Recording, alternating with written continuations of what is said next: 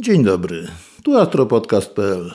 Nazywam się Jerzy Bochusz i miło mi jest powitać Was w dziewiątym odcinku naszego podcastu na temat amatorskiej astronomii obserwacyjnej.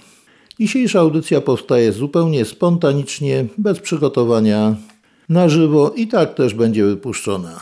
Ponieważ chciałbym Wam powiedzieć o tym, że święty Mikołaj istnieje także w obserwacjach astronomicznych. Zanim jednak do tego dojdziemy, chciałbym Wam przypomnieć, że, że sezon obserwacji gwiazdy Betelgeuse jest w pełni, chociaż pogoda na to nie pozwala. Dlatego wszystkie obserwacje są bardzo ważne, a chodzi tu o uchwycenie momentu początku wybuchu. Gwiazda ta jest kandydatką na supernową, która może w każdej chwili wybuchnąć, a będzie to najjaśniejszy, najbardziej spektakularny wybuch od czasów wynalezienia teleskopu. Wszystkich zainteresowanych zapraszam do odsłuchania drugiego odcinka naszego astropodcastu, w którym dokładnie omawiam zarówno cele, metody, jak i sposoby wykonania tych obserwacji. Wszystkie zawarte tam informacje nadal są aktualne i można je wykorzystać do prowadzenia własnych obserwacji. Jak wiecie, pogoda nas nie rozpieszcza. Pochmurne, mgliste, deszczowe niebo uniemożliwia prowadzenie jakichkolwiek obserwacji. Co najmniej od dwóch miesięcy nie udało mi się nawet, jak to się mówi, przewietrzyć teleskopu. Jednak noc z 5 na 6 grudnia zapowiadała się ciekawie. Już późnym popołudniem niebo się wypogodziło, stało się bardzo klarowne, bezchmurne, chociaż na, naokoło daleko na horyzoncie cały czas były zwały chmur. Czyżby miało się udać coś zaobserwować tej nocy? Bardzo możliwe. Oczywiście, księżyc był tuż przed nowiem, więc obserwacje zjawisk, kontrolne zjawisk typu TLP nie wchodziły w grę. Ta noc, jeżeli miała być obserwacyjna, musiała należeć do komet. Od razu pościągałem sobie na wszelki wypadek najnowsze efemerydy do programów kometarne, do programów takich jak Guide 9 i SkyMap Pro. Przejrzałem parę stron internetowych, żeby zobaczyć, co się dzieje w kometach, a dzieje się bardzo dużo. Odpaliłem SkyMapę i patrzę, co można zrobić. Okazało się, że rzeczywiście dużo można. Najbardziej ucieszyła mnie wiadomość, że kometa 29P Schwarzmann-Wachmann będzie widoczna, chociaż bardzo, bardzo słabiutka. Ale już dawno nie obserwowałem jej. Jest to bardzo ciekawa kometa, bo dzieje się w niej bardzo dużo dziwnych rzeczy. Pojaśnienia były takie nagłe. A że dopiero ostatni raz chyba w 2006 roku ją obserwowałem, więc warto byłoby wrócić do niej. Zresztą kiedyś na jej temat zrobimy osobną audycję. Oprócz tego były jeszcze możliwe do obserwacji komety 64P Swift Girls, 41P Virtanen, oprócz tego jeszcze 38P później i ewentualnie nad ranem jeszcze jedna bardzo słabiutka. Zapowiadało się jednym słowem bardzo ciekawie. Oprócz tego, że było jeszcze fajniej, kometa Virtanena była poniżej gwiazdozbioru wieloryba. Tuż nad nią, niedaleko, znacznie wyżej, znajdowała się gwiazda Omikron Ceti, zwana Mirą, tak ją nazwał Hevelius ze względu na jej zmiany blasku, które uważał za cudowne i tak też nazwał ją cudowna, czyli Mira. Gwiazda ta użyczyła swojej nazwy całej klasie gwiazd zmiennych długookresowych zwanych Mirydami. Aż wstyd się przyznać, że do tej pory nie obserwowałem jej, chociaż właśnie Hebeliusz, mój patron astronomiczny, ochcił ją mianem cudownej, czyli Miry. Była okazja wreszcie, żeby to nadrobić, a że zamierzam wrócić do obserwacji gwiazd zmiennych, więc byłoby to bardzo fajny początek w nowej dziedzinie obserwacji, czyli obserwacji gwiazd zmiennych. Jednym słowem, no to zapowiadało się bardzo ciekawie. Wyszedłem na dwór sprawdzić pogodę. Niebo jeszcze było bardzo jasne. Ledwo, ledwo widać było na nim Marsa. Gdzieś tam w pobliżu niego był Neptun, oczywiście niewidoczny gołym okiem, ale nie planety miały być dzisiaj, celem dzisiejszej nocy. Dzisiejsza noc miała należeć do komet. Jak się jeszcze trochę bardziej ściemniło, wziąłem klamoty, komputery i inne rzeczy. Poszedłem do obserwatorium. Uruchomić maszynerię, wystawić teleskop, żeby wystygł. Jednak w miarę jak jak się ściemniało, temperatura malała, zaczynała się robić delikatna mgiełka.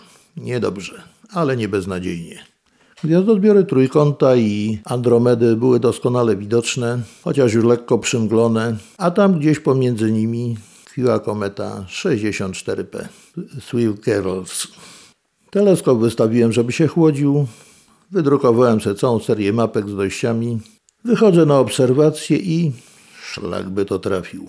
Nie wiadomo skąd na niebie pojawiło się parę chmurek i się przymgliło. Wiadomo było jedno, że z marszu, że 29P Schwarzmana Wachmana słabiutkiej komety w tym momencie nie zrobię. Przez taką już mgiełkę wiadomo, że się nie przebije do rzędu 13 wielkości magnitudo, bo jest to niewykonalne, ale można byłoby te jaśniejsze komety zrobić, co najmniej trzy jeszcze zostały. I 64P na początek. Tyle tylko, że to miejsce, gdzie, były te komety, gdzie ta kometa była, przykryło się chmurami a pozostałe były jeszcze bardzo nisko nad horyzontem, zarówno wieloryb, jak i bliźnięta, gdzie 38P tkwiła, były jeszcze bardzo nisko w oparach. I cóż robić? Zwijać interes czy zaczekać? Z reguły jestem skłonny zaczekać. Szybki rzut oka na zdjęcia satelitarne w podczerwieni upewnia mnie w tym, że to powinno zaraz się przesunąć. I po jakimś czasie rzeczywiście trójkąt i Andromeda się odsłoniły. Bardzo ładnie widać. Zrzucam Naglera 31 mm. Duży, wspaniały, szerokokątny, wysokiej jakości okular do teleskopu 250 mm, czyli pośredni kometarny teleskop wielce zasłużony w mojej astronomii. I szukam. Najgorsze jest najtrudniej, nie mając układu elektronicznego kołtu, odnaleźć obiekt na niebie, zwłaszcza kometę, która wiadomo, że się przesuwa i za każdym razem jest gdzie indziej, więc szukanie trzeba prowadzić od początku ale znalazłem główną gwiazdę trójkąta alfy. Potem dalej w górę po gwiazdkach jest i druga, no to nieco w prawo, charakterystyczny czworokąt gwiazd i w górę pomalutku jadę, bo gdzieś już w pobliżu powinna być kometa. Tutaj trójkącik gwiazd, tutaj trochę wyżej jeszcze taki czworokącik, trapezik spłaszczony z dwiema jasnymi gwiazdami, jaśniejszymi gwiazdkami u podstawy, Gdzieś tam na drugą długość między tymi gwiazdami powinna być kometa, nieco w górę. Szukam, patrzę, jest. Fajna okazała, ale niezbyt jasna. Niebo już niestety zaczęło się troszeczkę mglić. Rozjaśniło się, rozjaśnił się obraz w okularze. Trzeba było zwiększyć powiększenie, żeby zwiększyć kontrast. 26 mm okular, trochę lepiej, ale jeszcze nie tego. Dobra, 17 dajemy. I to było akurat. Piękna kometa, dosyć okazała, chociaż słaba. Dosyć, du dosyć duża średnica głowy, ani śladu warkocza. Przez moment wydawało mi się, że ma jasne gwiazdopodobne jądro, ale nie, to, niestety nie. To było tylko takie zagęszczenie stopniowo zbiegające się do centrum, nawet nie słaby dysk gwiazdopodobny. Tyle tylko, że po prostu gęstsza.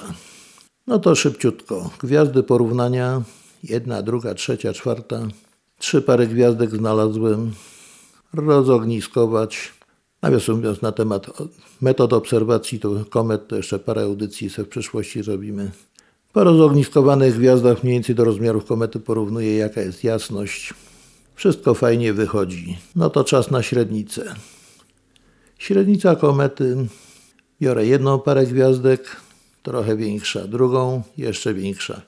Stosując proste ułamki zwykłe typu 3 drugie, 6, 6 piątych. Można łatwo określić średnicę, oszacować średnicę głowy komety, mierząc potem w programie astronomicznym odległość między gwiazdami. Trzy pary takich oszacowań zanotowane. DC, czyli stopień zagęszczenia, no taki sobie średni, nie za duży. Kometa jest dosyć spora, nie ma wyraźnego jasnego punktu. Oszacowałem na 3. Sprawdzam czas 21.15 czasu naszego, czyli 20.15 czasu uniwersalnego UTC. Kometa zrobiona, przynajmniej standardowa obserwacja. Warkocza oczywiście żadnego nie widać, niewidoczny był. Ani też nikt nie podawał, że warkocz jest, więc prawdopodobnie rzeczywiście był niewidoczny. Może na długoczasowych fotografiach coś by się udało osiągnąć, ale wizualnie nic nie było. To była standardowa obserwacja. Teraz była pora na to, żeby troszeczkę ją rozszerzyć. W ruch poszedł filtr kometarny, dający wąskie pasmo węglowe. Niestety nic ciekawego się nie ukazało, też nie było żadnych subtelnych struktur gazowych wylatujących z głowy. Dalej poszedł w ruch większy okular, duże powiększenie, żeby zobaczyć je, zajrzeć jej w bebechy, czy czasami się jądro nie rozdziela, bo może się rozpoławia. Też byłoby ciekawe uchwycić ten moment i dalej patrzeć, jak się rozchodzi, ale nic takiego nie wykazała. Zwyczajna, klasyczna kometa. Fajna, ciekawa, ale mimo wszystko bez jakichś żadnych ekscesów, bez wodotrysków. Po prostu klasyka gatunku. Okazało się, że warto jednak było zaczekać na nią. Ale w międzyczasie zaczęła się robić coraz gorsza mgiełka. Dalej zacząłem szukać komety Wirtanena. Bardzo jasna, jak mówią, około czwartej wielkości gwiazdowej, duża, ponad dwie średnice księżyca w pełni. Powinna być widoczna gołym okiem, ale nie była. No cóż, trzeba było zaczekać, aż wyjdzie wyżej, aż będzie górować. Może wtedy wyjdzie nad te opary wszystkie i będzie lepiej widoczna. Że było bardzo zimno zarówno w obserwatorium, i tak tam ma być, a na dworze był już mrozek i taka marznąca mgiełka. Nie pozostało nic innego, jak pójść na gorącą herbatę obserwacyjną i jakąś kolację przy okazji zjeść. I zaczekać, aż reszta komet podejdzie wyżej. Po kolacji, ugrzany gorącą herbatą, wychodzę na dwór z wielką nadzieją, że kometa 46P Wirtanen, wielka, wspaniała, duża, gołooczna, powinna w tym czasie już mniej więcej górować, czyli być najwyżej nad południowym horyzontem i będzie można wreszcie ją zaobserwować. Niestety, po wyjściu wielkie rozczarowanie. Mgła się zrobiła, jeszcze bardziej zgęstniała. Na południu, aż prawie po, po zenit, biała ściana. Jeszcze widać gwiazdozbiór trójkąta ledwo majaczący Andromedy, gdzie obserwowałem 64P Swift Girls, ale Wirtanena nie ma. Widać jeszcze wysoko nad horyzontem Plejady, poniżej powinien być wieloryb z Mirą Ceti. Też niewidoczny, jakaś jedna pojedyncza gwiazdka, tylko jaśniejsza majaczy, ale to nie ta. A tam, gdzie powinna być kometa, nie ma nic. Biały mur. Wziąłem lornetkę 60 razy 9 duża, jasna, o małym powiększeniu. Niestety nic nie pomogło. Jeszcze jedną gwiazdkę więcej zobaczyłem i to wszystko. Po prostu nie można było się przebić przez mgłę. No cóż, trudno. Rozczarowanie, ale to nie pierwszy raz. Tak to już była w astronomii. Na pogodę nie ma wpływu. Ale na wschodzie coraz wyżej majaczyły bliźnięta, nawet dosyć wyraźnie. A lekko na wschód od nich powinna być kometa 38P Stephen Oterma. Niestety i gwiazdozbiór bliźniąt i kometa były schowane za wysokimi brzozami a liście, przez, znaczy przez gałęzie, bo już bezlistne są oczywiście, dosyć trudno je było obserwować. Nie pozostało nic innego, tylko zaczekać. Jeszcze wcześniej wziąłem przygotowaną sobie dużą mapę poglądową, taką, że znaleźć kometę Wirtanena. Przejrzałem jeszcze raz całe niebo. No, niestety, nic się nie da zrobić, trzeba będzie odpuścić. I zaczekać, aż Ziemia, tym razem aż Ziemia się obróci tak, żeby gwiazdozbiór bliźniąt i kometa Stefanoterma znalazły się w dogodnym do obserwacji położeniu. No cóż, trzeba było znowu zaczekać cierpliwie. Żeby nie tracić czasu, opracowałem wyniki obserwacji komety Swift-Garrelsa. Wszystko się zgadzało. Wysłałem je do Was, które zbierają te dane i dalej czekając, co będzie. Wreszcie w odpowiednim momencie wyszedłem do teleskopu. Teleskop oczywiście zabezpieczony, zdążył już troszeczkę oszronieć. Patrzę w niebo i nic. Mgła zrobiła się bardzo gęsta. Chmury. Praktycznie w zenicie dwie gwiazdki widać i to wszystko. Niestety, to był koniec obserwacji na tą noc, czyli już 6 grudnia.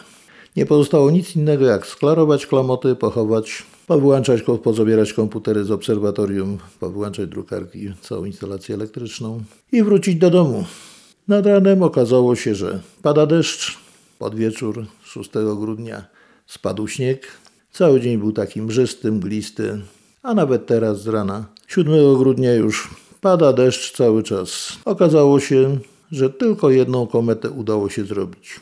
Ktoś może powiedzieć, no tak, miała być noc obserwacyjna na co najmniej pięć komet i gwiazdy zmienne i tak dalej, i tak a tylko jedną zrobiłeś. No cóż, tak to jest. Na pogodę, jak mówiłem, nie mamy żadnego wpływu, a było to jedyne okno obserwacyjne w ostatnich dwóch chyba miesiącach, którym umożliwiło mi zaobserwowanie przynajmniej tej jednej komety. I jak tu nie wierzyć świętego Mikołaja? Dzisiaj po południu jadę jeszcze do Warszawy na spotkanie mikołajkowe takie z podcasterami. W poniedziałek z kolei przy okazji będę miał spotkanie w PTMA z astronomami amatorami z oddziału warszawskiego. Także weekend i okolice zapowiadają się bardzo ciekawie, mimo paskudnej, nieobserwacyjnej pogody. I to już na dzisiaj wszystko. Jak zwykle zapraszam do kontaktu, do komentowania zarówno na stronie podcastu pod audycją, jak też do kontaktu mailowego. Adresy znajdziecie na stronie w dziale kontakt, jak również do kontaktu komentarzy na wszystkich profilach Jerzy Bohusz na Facebooku, Twitterze, Instagramie. Jeżeli coś Was interesuje, macie jakieś zapytania, wątpliwości, chcecie się coś dowiedzieć albo jakieś sugestie, proszę bardzo, mówcie. Może na ten temat przy okazji zrobimy jakąś audycję. A dzisiaj wszystkim życzę miłego dnia albo dobrej nocy, zależy kiedy tego słuchacie. A wszystkim obserwatorom tradycyjnie czystego nieba i udanych obserwacji.